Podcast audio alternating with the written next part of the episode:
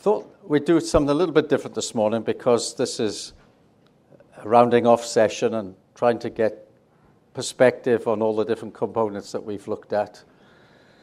If you don't mind, I'm going to sit down at the computer and work through the gospel record of John as we might do when we're doing the daily Bible readings. Say we're sitting down with the family and we've read it and we've got time to go quietly through it.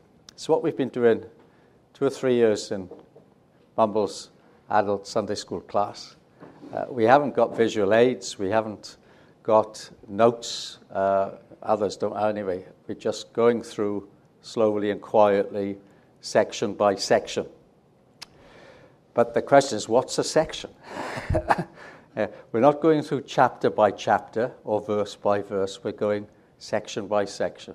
And to work out what a section is requires some study, some consideration, some, some analysis of the text of Scripture. So what I've been using was is this uh, file of uh, the Gospel record of John that we've worked through over several years, not just me, but other uh, brethren as well, particularly Brother Sam Day, from who's now in Rugby, used to be in Cardiff. Uh, and I put it together as a PDF. So that will be in the folder you can cop- have copies of. And it may be really difficult for everybody to see. I'll blow it up as we go through, but just to get a sense. And you realize how much is a work in progress. And let me say this I think everything I ever present is a work in progress. Right? However much work I've done on it, it's a work in progress. And that's always going to be the case, isn't it? You know, we think we've sorted it, we've got it, we've finished. Well, we, that can't be right. Uh, this is the Word of God. We can't exhaust its meaning. We can't derive all the benefit there is there. Right? Everything is a work in progress. And I'm very happy to say that that's the case, and this needs to be refined and developed. But let's go through and see what we make of it. This is taking those sections then and just turning them over in our minds and just seeing what's the thought pattern, what's the point that we're supposed to take as we move forwards. And as time permits, I'll put in some of the cross references that we've noticed as we go along. Okay?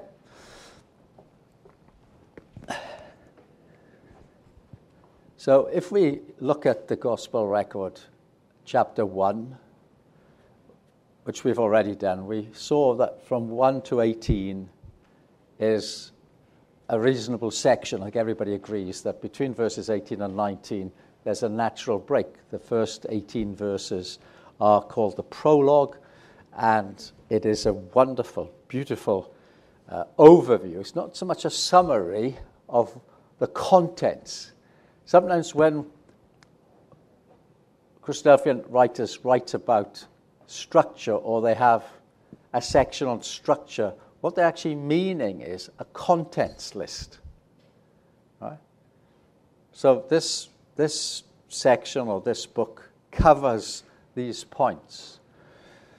And the implication often is that it's linear, you know, that it goes from 1 to 3 to 4 to 5 and finishes. Now, we know that's often not the case, that a structural analysis would actually give you the shape of the passage, which is often this uh, delta shape or this cyclical shape, or sometimes called an envelope structure, or sometimes called a ring structure. The thought turns. And that's the case with these first 18 verses.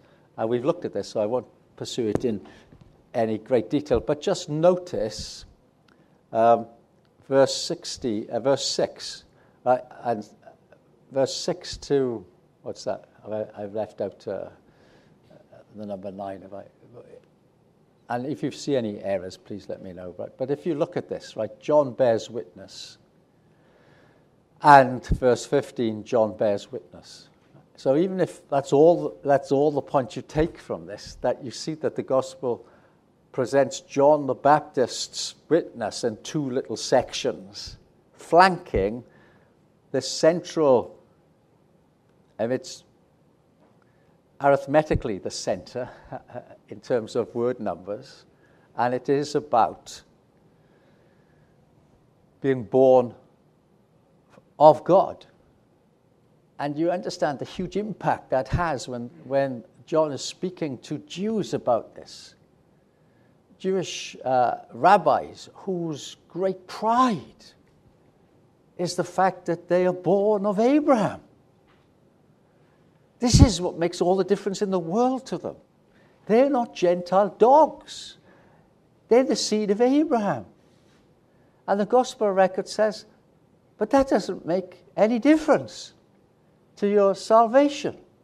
Unless, of course, there was a great privilege in being born Jewish. Right? The Apostle Paul says, What advantage then hath the Jew? Chiefly because unto them were committed the oracles of God. That was the great advantage. It wasn't a status advantage, it was access to the Word of God advantage. But they weren't accessing the Word of God. They weren't receiving what that Word was teaching them. Not all of them, of course. The Apostle Paul says, you know, there is already a remnant, he says. The Apostle Paul was a Jew. So we're not saying that in any anti Jewish way. It wasn't inevitable. Uh, but the Lord Jesus, when he calls in the Gospel record of John, he says, uh, when John talks about the Jews, he's talking about the rulers of Judah, the, the, the high and mighty of Jerusalem. Right? The priests and, and the, the Pharisees and the teaching class. And, and they were Jews in that they were Judah, they were the, the, the kingly tribe. And the prologue of John says that to become literally the children of God, we have to be born of God. That is the grand theme of the gospel record of John. So as we go through, we you know keep that in mind because that's that's what it's talking about. And to be born of God, uh, to be born from above, to let the word of Christ dwell in us, to receive him in faith. These are all ways of talking about this creation of a new person, a new way of thinking, uh, which is the work of God working in us. So when we then go down, we have looked again at verses 18, sorry, verse 19 down to verse 32. There are some more subtleties that are going on there, which uh, I draw your attention to. And one of the things we notice is that you can have these patterns within a verse, but then that verse is a building block for a pattern which goes across a paragraph. And maybe even that paragraph is a unit that builds up to an even bigger structure.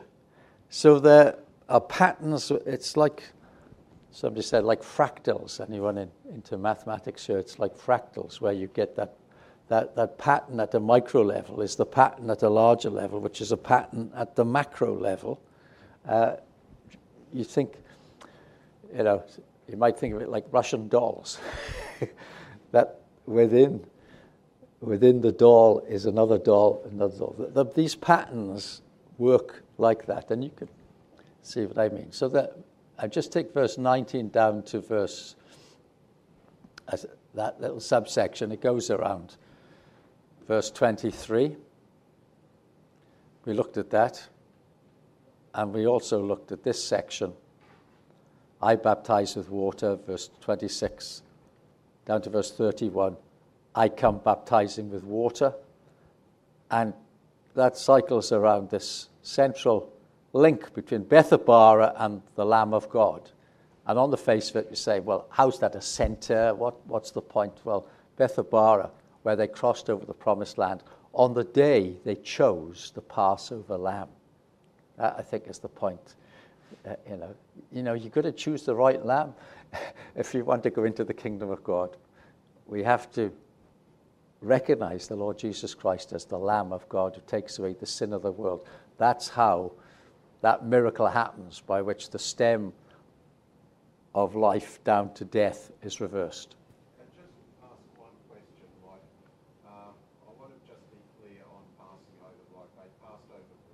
And Yes, yes, yes, yes. It's a different word. I'm not, yes, okay. A good, a good clarification is when I talk about the Passover as a feast, it's not the same word as you get in Joshua 3 and 4.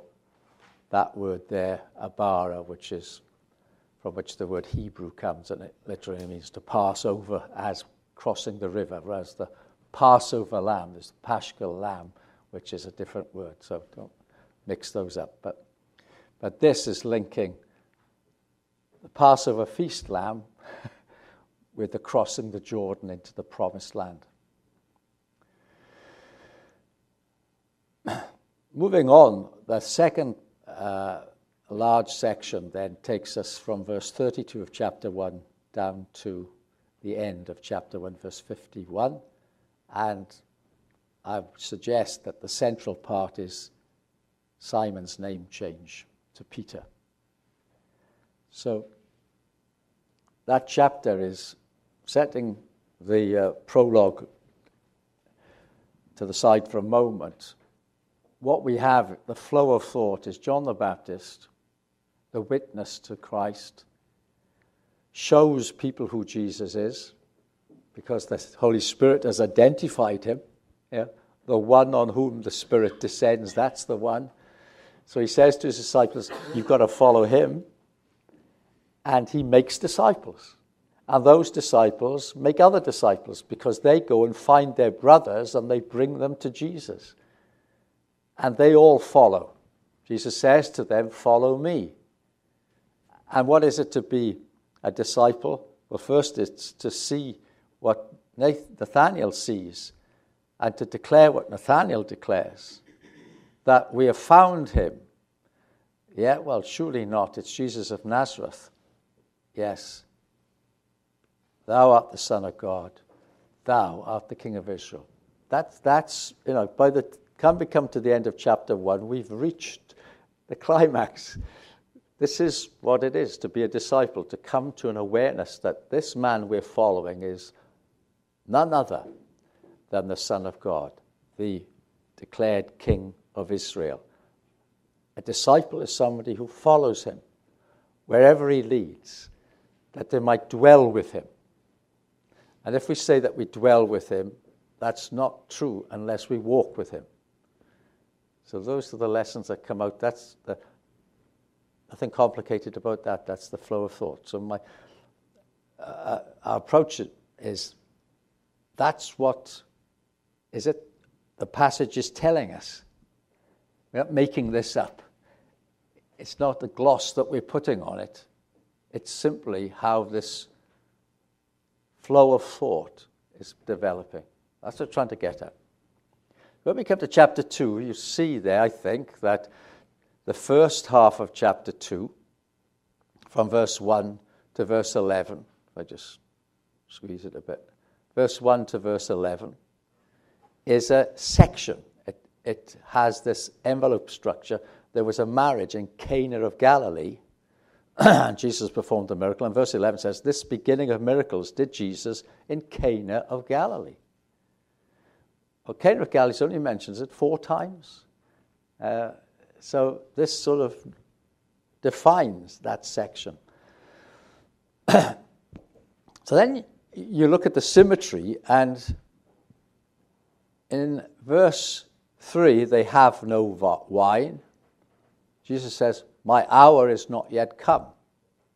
He's trying to say to his mother, I want to teach everyone about my mission here.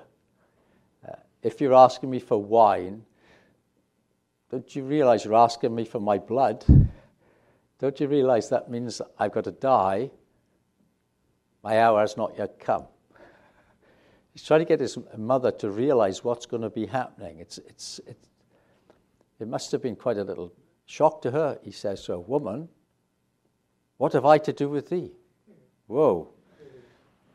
You know, Mary but thought, I'm your mum. I've got everything to do with you. but the Lord is saying, We've got to separate the flesh, the natural, from the spiritual. The purpose of God is not born of the flesh, mum. It's born of God. You were chosen to be the woman of Genesis chapter 3. You were chosen to be the woman whose seed would crush the serpent. That's who I am. I'm that seed, woman. But my hour hasn't yet come. So the Lord is introducing his mum to that stark reality of the prologue. It's not of the flesh. Yeah. And she must have thought then, well, yes, I was, uh, I was uh, approached by the angel. it wasn't of my will, it was of God. And then you come down to verse 10, and you have a reference to, Thou hast kept the good wine until now. So there's some appreciation of, of the fact that what the Lord is doing you know, is the best. Then you get references in verse 5 and verse 9 to the servants, probably the disciples themselves. And they're the ones who understood what went on. Everybody else is oblivious to the miracle. They don't realize that it's gone on. This is a miracle for disciples. Chapter 1 has been about making disciples. Then chapter 2 is about explaining to disciples what it takes to be at the marriage supper of the Lamb. It takes the wine of the sacrifice of the Lord Jesus Christ. And he turns water into wine. Now, what is this water? So look at verse uh, 6 to 8. There were six water pots. The number six we associate with creation of man on the sixth day. Water pots of stone. What do they need water pots of stone? These are very large water pots. Washing, the purifying of the Jews. This was ritual washing. And so Jesus takes the water of ritual washing, which represents the law, and perhaps the law and its traditions, which had emphasized external washing so much that the Pharisees, when they came home from the market, baptized their arms. they even had a rule of how high up your arm you should wash. Right? And he turns that into the wine of the kingdom, the new covenant. Because wine is a symbol both of the blood of the Lord Jesus Christ and wine is a symbol of joy. Wine is a symbol of rejoicing. Wine maketh glad the heart of man. It, it's the basis by which uh, we can be invited into the kingdom. And then you notice it says it contains two or three firkins. Well, that's a very old fashioned measure, but why two or three? And sometimes people look at these things, say, oh, there's imprecision. You, know, you, can't, you can't take it too literally because, well, whoever wrote this didn't know whether it was two or three. Two or three witnesses. It's not imprecision, it's absolutely precise. It's capturing that these water pots were a witness to the miracle. Right? You see, so it's not, it's not imprecise. It's an echo of Old Testament scripture. And that must have been quite something. The, the disciples looking at these water pots, there's a two firkin water pot, there's a three firkin water pot. I said, two or three, ah, witnesses. Ah, we're the ones who are witnessing this. We're going to be witnesses to the work of the Lord Jesus Christ. See, they're the ones that draw it out. And isn't that what disciples do? They draw water out of wells of salvation, only to find that it's the wine of uh, rejoicing. I put this in the middle because I think it goes in the middle, and I did scratch my head about why that detail would even be given us. They filled them up to the brim. Any thoughts?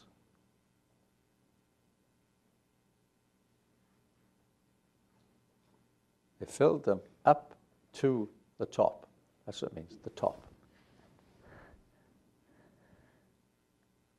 Well, in the parable that this is, how did Jesus fulfill the law? He fulfilled it completely, didn't he? There wasn't one jot or one tittle that would pass away till all things be fulfilled. Jesus filled up the law to the brim. I think that's what it's drawn our attention to. Uh, you know, that all the law, there wasn't a little bit left. You know, there wasn't a little bit left for the Judaizers to say, uh, we've got a little pot of something from the law that everybody else needs. He filled it up to the brim. That's what I would suggest there, but there may be other ideas as well. But it's a lovely section, isn't it? And it makes us, as we reflect on this, it makes us wonder. Then there's a surprise. Know, I wouldn't have picked that. I probably wouldn't have even noticed it was there if we hadn't set it out. And now we're asking the question why does it tell us that? Is it about they were greedy? what, what, was it? Um, so there we are. That, that we're moving forward. And then you look at the second half of that chapter, from verse 12 down to verse 23. And I think it is a section. Why? Because as you reflect in it, it says, He went down to Capernaum, and they continued not many days. Why? Because it was the Jews' Passover, and he went up to Jerusalem. And at the end of the section, verse 23, when he was come, now when he was in Jerusalem at the Passover. So it's repeated. Uh, right? It's Passover time he goes to Jerusalem, so now he's in Jerusalem. Why? Because it's Passover. Here, here's the, the marker. And as you move in, you see, verse 17, his disciples remembered, and verse 22, his disciples remembered. So the section is about what did they remember? They remembered. Now, when they went from Cana, where he turned the water into wine, they went down to Jerusalem and he did something remarkable.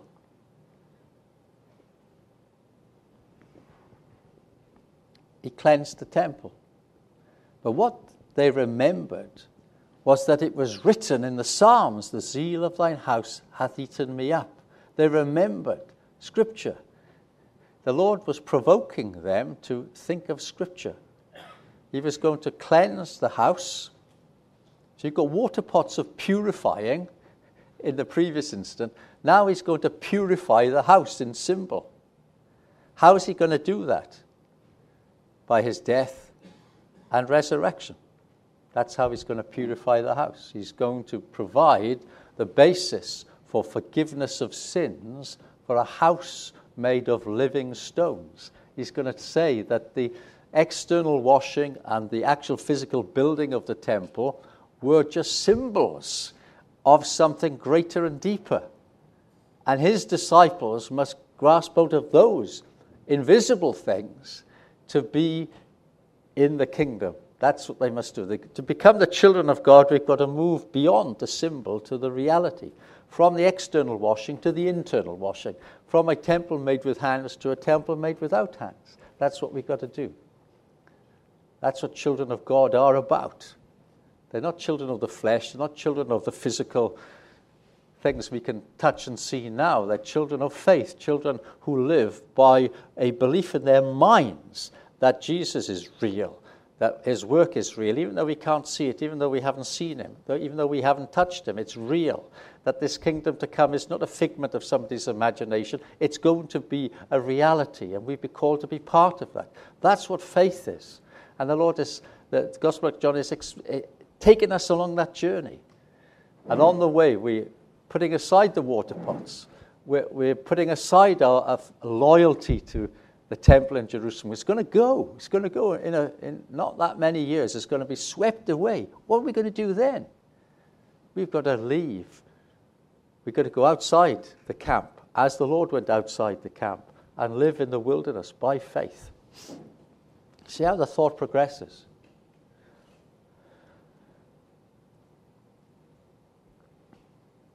Uh, when you then go to chapter 2, verse 24, ignore the chapter division. I think we come right down to hard to show. Verse 11. So if I can suggest this to you. From 224 to 311, because it's about Jesus knew all men. He knew what was in man. That's at the beginning. And verse 11 of chapter 3 we speak that we do know and testify that we have seen. Jesus had insight, Jesus had knowledge, Jesus had been told and taught things by his Father about what was in man. And, and the particular context is, is this man. There was a man. There was a man, Nicodemus. And he was a teacher. Oh, sorry, he says to Jesus, we know that thou art a teacher come from God. Now, I don't think he was uh, disingenuous here. I think really at the beginning of Jesus' ministry, they must have been amazed. This, this person can do miracles. We better find out who he is. And there were, there were genuine people in the Sanhedrin. There was Joseph of Arimathea, right? For one, there, there were people who really thought, well, we better, we better look into this. But their, their mystification is if he is come from God, why he's bypassed the Sanhedrin? why didn't God choose the Sanhedrin? I mean, that's where all the, all, all the clever people are. That's where all the truly religious people are. You know, how come he's spoken to a guy in the wilderness? Not even in Jerusalem, out there in the wilderness. And now, through a a carpenter from despised Galilee. Not even that, he's from Nazareth. and that seems to be what, what Nicodemus is, has got in his mind. They probably have had a discussion in the Sanhedrin and said, You better go and find out. You're the teacher of Israel. You go and sort this one out for us. What's going on here? And the answer is the Spirit blows where it wills. God will choose who he speaks through. It's not for you to decide who's going to be the next prophet. The Spirit blows, the Spirit speaks, God's Spirit, God's Word will go forth as God determines it. You know, it wasn't that they didn't realize they were miracles, they just dismissed them because they were on the wrong day. They were so they were so in awe of their own tradition that because it was on the wrong day, they thought, well, it can't be of God. And yet, the concept that he was healing these people didn't penetrate. That's as blind and as deaf and as hard hearted as one could possibly ever be. Now, imagine somebody doing a miracle that everybody agrees is a miracle and saying, yeah, but, you know, he's, he's not a Christadelphian. Uh, you know, we don't know where he came from. He's, he's He's not a Christadelphian. said, well, he's just done a miracle. Yeah, but he's not a Christadelphian. Right? So that we would use the label as the determining factor. Well, where did the label come from? It was a, it's useful. It was a label to identify a group of believers during a civil war where we were conscience objectors. But you may well find in Africa, in Mozambique, in, in the uh, refugee camps of, of Congo, that there are little clusters of people around the Bible. They may have got a pamphlet. They may have got, got uh, they may have come to the conclusion themselves. And that, that has happened, hasn't it? People have, have worked out the Trinity's not in the Bible. I haven't got an immortal soul. And, and then, you know, providentially, we get to meet them. But because they don't have a label, wouldn't in itself just use as an illustration. This man is even you know, a million times more exaggerated. This man's doing miracles, but he hasn't had permission from the Sanhedrin. so you can understand their, their puzzlement. So go and ask him. So, yeah, but if I go and see him in the daytime, uh, people will think we're supporting him. Well, go at night then. so he goes to see Jesus by night a little bit of imagination on my part. But notice the parallel, right? So Nicodemus says, We know that thou art. And the word know is, I think it's the word, you might check this, I think it's the word to see. You know, there's two different Greek words for know. One means to really know, ginosko know, appreciate, to know intimately. The other is the ordinary word to see. Right? So I think they saw, they, they recognized that he was a, he must be a teacher come from God, but they didn't know him in the sense that we have to know God. And that certainly parallels verse 9. Nicodemus says to him, How can these things be? And Jesus says, Art thou the teacher of Israel? So you see the balance between Nicodemus saying Jesus was a teacher and Jesus saying Nicodemus was the teacher. There's an ironic contrast there. Then you have the repetition. Uh, except a man be born again, he cannot see the kingdom of God. Marvel not, I say unto thee, he must be born again. Nicodemus feigns to not understand. I think this is a, this is a technique of a rhetorical debating technique. He knows, I don't, I think he knows Jesus doesn't mean you climb back into your mother's womb because that's impossible, and clearly Jesus isn't saying that. Right? He's, he's trying to retain the uh, superiority in the discussion. I mean, he's the teacher of Israel. He's not used to being bested in argument. This is, this is how he rose to the top. he knows his stuff. He can debate with the best of them. Right? Uh, and Jesus says, You've no idea what I'm saying, have you? No idea at all, because you're thinking as a man, clever as you may be, you're thinking according to the flesh. So he says to him, uh, Nicodemus, How can a man be born where he's old? Uh, uh, Jesus says, That which is born of the flesh is flesh, that which is born of the. He's saying to them, You're just thinking in fleshly terms. Your little rejoinder there is exposing the fact that you have not got the right way of thinking yet because you are of the earth. But then the Lord says to him, and this is really, really important, isn't it? Verily, verily, truly, truly, except a man is born of water and the Spirit, he cannot enter the kingdom of God. What's the point there? Many of these Pharisees had gone out to be baptized of John the Baptist. Chapter 1 tells us that there were uh, people there, you know, priests and Levites had sent Pharisees. And you know from the other gospel records that they'd asked to be baptized. And John wouldn't baptize them. So, so. He wouldn't. Why? Because they weren't of the right spirit. Which suggests that what verse 5 is about is not two different births, one now through baptism or one in the future immortality.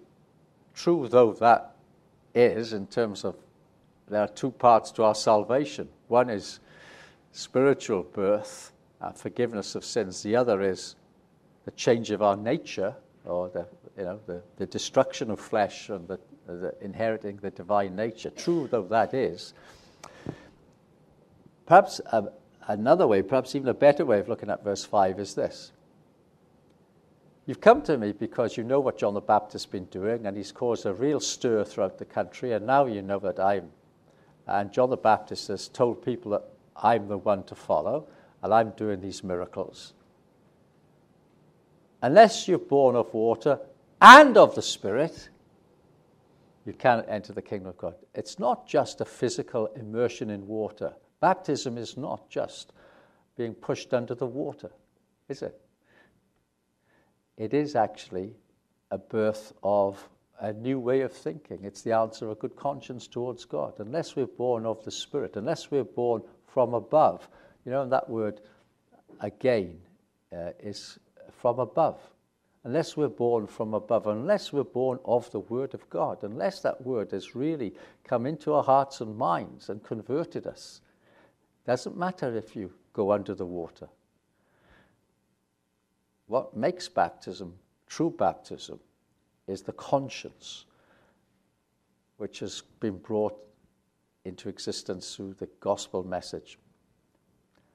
So, as we go from chapter 1 and we go from We've got to become the children of God by receiving Jesus.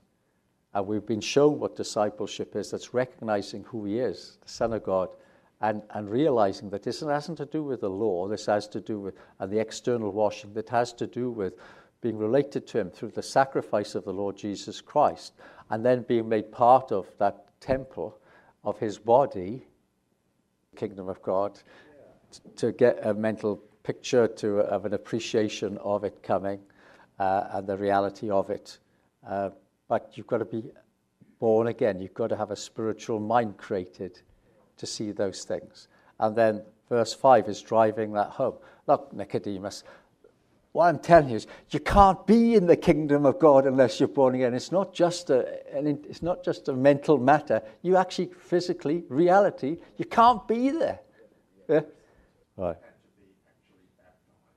Uh, so what John the Baptist was doing was in a tradition of proselytes being made, because there's a deep irony there. Because if if Jews had to be treated as proselytes, it suggests that their natural birth wasn't actually a deciding factor. And that probably is why they were puzzled at why John was baptizing, you know, because, I mean, they go and ask him, why are you baptizing? so those are, you know, the questions are good because they, they come out of reflecting on this. So behind the scenes are these other images, and if you thought of the concept of the marriage, then you could go back to, of course, other scriptures in Isaiah and in the Psalms which talk about the marriage supper, and they probably, I haven't done it, but they, one or two, but they would, I'm sure they'd be coming through. Just want to see if we can uh, move down a bit from verse 12 to 18 of chapter 3. If I've told you earthly things and ye believe not, how shall he believe if I tell you heavenly things? Um, look at verse 18. He that believeth on him, but he that believeth not, because he hath not believed. And so you've got a section of Scripture bounded by believing on him. Uh, and verse 14, the Lord's called the Son of Man, and verse 17, the Son of God. So those are twins, aren't they? The twin terms, the Son of Man and Son of God. Jesus was both Son of Man and Son of God.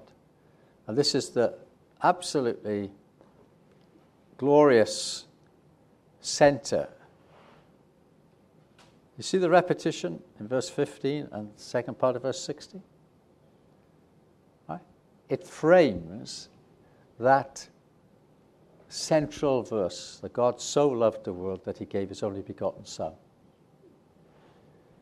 So that really is the culmination of that prologue, isn't it? To become the children of God, as he was. He was Son of Man and he was Son of God. And God so loved the world, he's given his only begotten Son that we should become the children of God. And the basis is Moses lifting up the serpent in the wilderness as a type. What, what Moses did was to take that which represented the power of death, sin in our flesh, the, the propensities, the workings of the natural mind and natural feelings which lead us away from God, to take that same nature, to overcome it in every temptation, tempted in all points as we are, nailing it to the tree, condemning sin to death.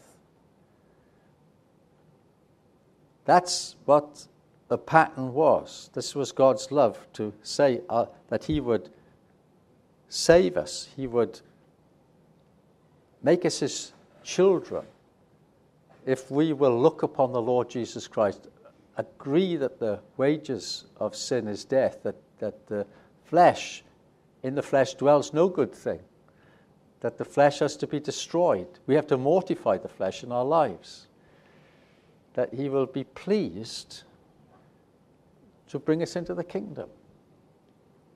That's what children of God means.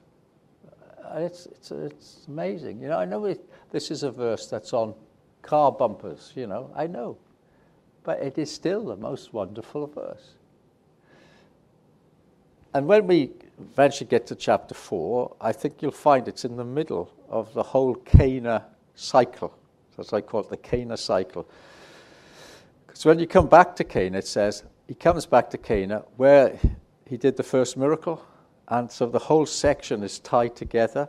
And symmetrically in the center is this image of the Lord Jesus Christ being lifted up uh, as an expression, not of God's wrath, but an expression of God's love.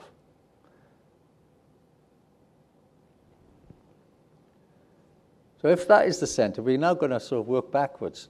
Some of these uh, patterns are quite complicated, and as I said to you, I'm not sure we've got them exactly right. So, this little one here from verse 19 and 20, you can see the repetition. Uh, and maybe this is a subsection of a larger one. Uh, you can see this section is about light and coming to the light and so on. It's not as neat as I would imagine it ought to be if we got it absolutely right. So this is one one wants to keep turning over, keep keep seeing if, if there's a better way of hearing what it is. But clearly it's it's the Lord Jesus Christ. Or is it the narrative explaining to us that the world is in darkness. It goes back to the prologue, doesn't it? That was the true light which cometh into the world. But men love darkness rather than light. That's why he came, to the, uh, he came into the world, and the world knew him not. It's, I think, an explanation of why it was that if, if, if John is right, if all this is the truth, why did the nation of Israel not see it? Why did they reject it? how could you explain that a man who did so many miracles and who taught so wonderfully and who set such a, a, a unique example, how is it they couldn't see it? Answer because they don't want to see it, because they realize that seeing it means changing, it means going against the will of the flesh. And the world doesn't like that. The world loves darkness, it hates the light. That's why they did it. And that's why they've turned away. Verse 22 of chapter 3 clearly starts another section. After these things came Jesus into the land of Judea. And that goes down to verse 3 of chapter 4, where he left Judea. So the section head of chapter 4 is getting in the way of a true division there. And you can see this. Like if you look at verse 23, John was baptizing, uh, and they came and were baptized. And verse 26, they came to John and said to him, Rabbi, he that was with thee, that's Jesus, beyond Jordan, to whom thou bearest witness, the same baptizeth, and all men come to him.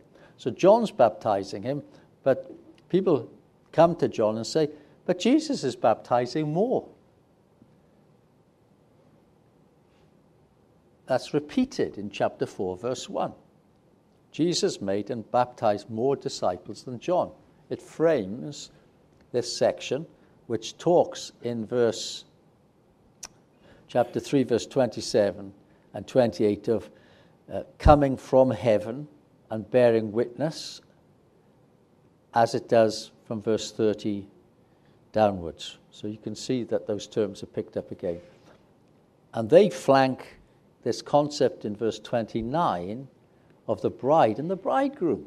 That's interesting because that's where we were in chapter 2. We're at the wedding.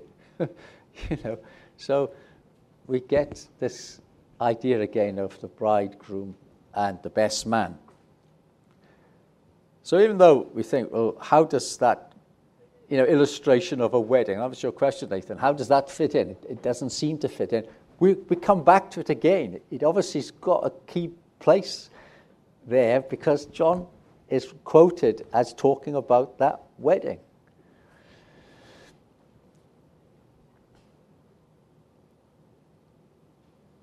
Which then leads us into the, uh, the Samaritan woman. So, in our thoughts, is uh, up till now, twice now, we've think, uh, thinking about the marriage. We've got some idea who the groom is but we haven't been told who the bride is. and so we come across a woman who's sad woman who's been a bride five times already. And, and, and the one she has now is not really a husband. And what had happened to her? We might think she was a, a, you know, a loose woman or a very sad woman who'd been rejected all those times. She'd been set aside time after time. Maybe there was something that was the cause of that rejection in some way, some matter uh, that the law said, you know, if there was a matter of then with the hardness of your heart, then you could give her a bill of divorcement. So this poor woman knows what it is to be rejected time and time and time and time again. And yet she is the one who appears on the scene when we're looking for who's the bride? Who is she? Surely not her. Yes. Yes, she's the bride. Now, she asks an interesting question about well, if it's not Jerusalem, well, we know it's not the temple in Jerusalem because chapter 2 has told us it's the temple of his body. So there was an alternative. Well, maybe it's the temple of Mount Gerizim, which the Samaritans revere. And she says, no, it's not. so let's fo- just quickly follow that. So Jesus is sitting on Jacob's well. Here's Jacob again. We still haven't left Jacob, the man who went to find a bride and had the vision that God would be with him and bring him back. And verse 12, there he is again. Art thou greater than our father Jacob, which gave us the well? So he sits on the well. The woman knows he's sitting on the well. It's been referenced. And the center of that section, I would suggest, is that the Jews have no dealings with the Samaritans.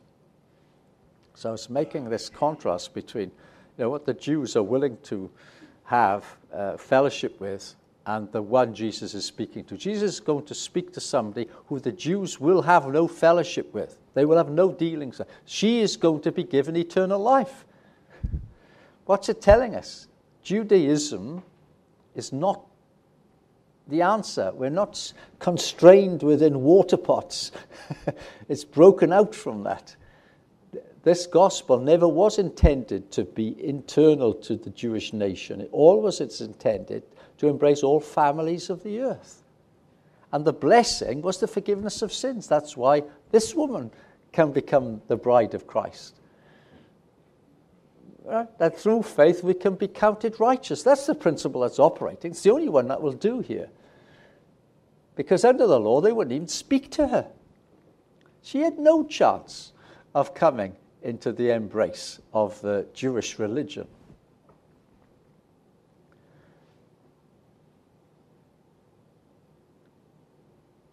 Here's a little section from verse 13 to 15. Uh, yeah. Whosoever drinketh of this water shall thirst again. But whosoever drinketh of the water that I shall give him shall never thirst. The water I shall give him shall be a well of water springing up into everlasting life. Sir, give me this water so, the water of the well, it's Jacob's well, right? But it's not the well of eternal life. Not Jacob's well, isn't it? Right? See, you know, he said, we, we come and get our water from Jacob's well. You know, I'm going to be in the kingdom. oh, no, you're not. Not because you got that water. See, that's natural descent again, isn't it? Could you imagine if we could uh, turn on our taps every day and the water came out of Jacob's well? Would that be healthy? Ruth and I, we've sat on Jacob's well, probably the very one, and we've drunk water from it. Does that make us special? you see how easy it would be to, to say, I've been on a pilgrimage to Jacob's well. I've drunk water from Jacob's well. Oh. Jesus says, that water, you're going to thirst again.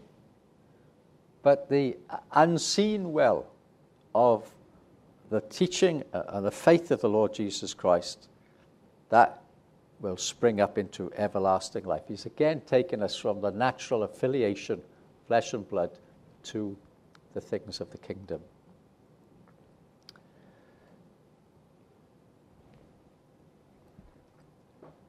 So then the Lord says to her, verse 16 to 18, Go call thy husband. She says, I have no husband. He says, I know you have no husband. this is a bit like Nathaniel, isn't it? Under the, under the tree. I know what Nathaniel's thinking about. He's thinking about his wife that he's going up to get married to. Uh, so it's like a repeat, isn't it? What, what is said to Nathaniel is now being rehearsed to this woman. Go and call thy husband. Jesus knows full well that the man she's living with is no husband. He wants to bring her to the true husband, to himself, spiritually, of course. Thou hast had five husbands, and he whom thou now hast is not thy husband. She says, You're a prophet. Remember what Nathaniel says. Jesus says, I saw you under the fig tree. You're the Son of God. You're the King of Israel. And now she says, You've read my mind as well. You're the prophet. Those, those are the, the three great things, aren't they? You're the prophet.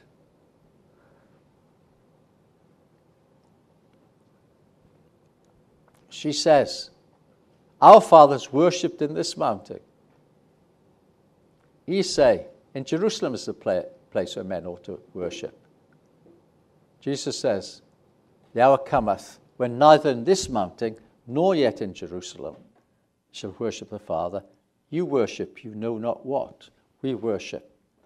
Uh, we know what we worship, for salvation is of the Jews. This is one of the nicest uh, examples. It's a good teaching example because I think everyone can sketch that out very quickly. Verses 23 to 25. Right? Uh, and you can see the repetition, and we know that that repetition is significant. And I expect most people have got a cross reference to in spirit and in truth, back to Shechem, yeah, in spirit and in truth. And that is uh, really interesting. So the Lord is catching hold of, of an Old Testament reference uh, in spirit and in truth, is in sincerity and in truth. The center of that section is God is a spirit. And again, you think that's a difficult expression, but what it means, I think, is this God isn't bound by time or place. Wherever we go, we can worship God. It doesn't matter if we're not in Jerusalem, it doesn't matter if we're not in Gerizim. Wherever we are, whatever situation we are, we can worship God. Yeah? Even if we're in Wales even if we're in Seattle, even if we're in California, even if we're in Texas, doesn't matter where we are, even if we're on our own, uh, we can worship God in spirit and in truth. That's what the Lord is trying to say. Children of God worship God in spirit and in truth from their hearts. They don't need externalities. They don't need to be in a holy place. They don't need to sit on a particular well. They can worship God wherever they are. It's about faith, not you know, physically being part of an organization or uh, you know, in a particular. I mean, it's a wonderful thing to be in this room. No idea how pleased we are to be here. You know, it's a great thing. But even if we can't come, even if we have to live out there, uh, you know, on the prairies on our own, doesn't matter. We can worship God in spirit and truth. That's what we've been told. And, and they believe it. Look, the Samaritans believe it. This is an amazing thing. You go from verse 27 down to verse 42. And come and see a man which told me all the things I ever did. Is not this the Christ? They say. We believe not because of thy saying. We have heard him ourselves and know that this is indeed the Christ. And what is so remarkable about this is that they believe because they heard. Right? Jesus didn't do a miracle there. They believe because of what he said. When you go to the next section, he comes to Galilee, and Jesus rebukes them because they ask for a sign. Except he sees signs, he will not believe. But the Samaritans believe without a sign. And Jesus says, you know, that they represent the harvest to come. In other words, it's the Gentiles who are going to form the harvest of this gospel proclamation. People who are going to believe having not seen. That's what Peter says, isn't it? Right? You have not seen and yet believe.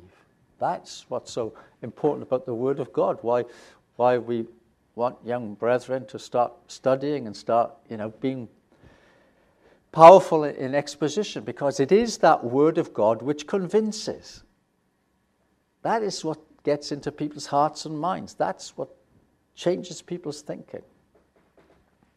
And so the Lord leaves Samaria, goes up to Galilee, finds that he, he's not readily accepted in Galilee as he had been in Samaria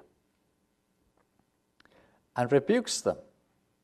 You know, the man comes to him and says, My son is sick. And Jesus says, Except he sees signs. He says that not to be cruel to that man, but to draw attention to the fact that people's belief in Galilee is so hooked on seeing wonders and not on what he is and who he is that they are in danger of, of losing it. And I won't dwell on this, we'll just draw things to a conclusion now. But we haven't left Jacob behind, even now. It's a very poignant incident in Jacob's life.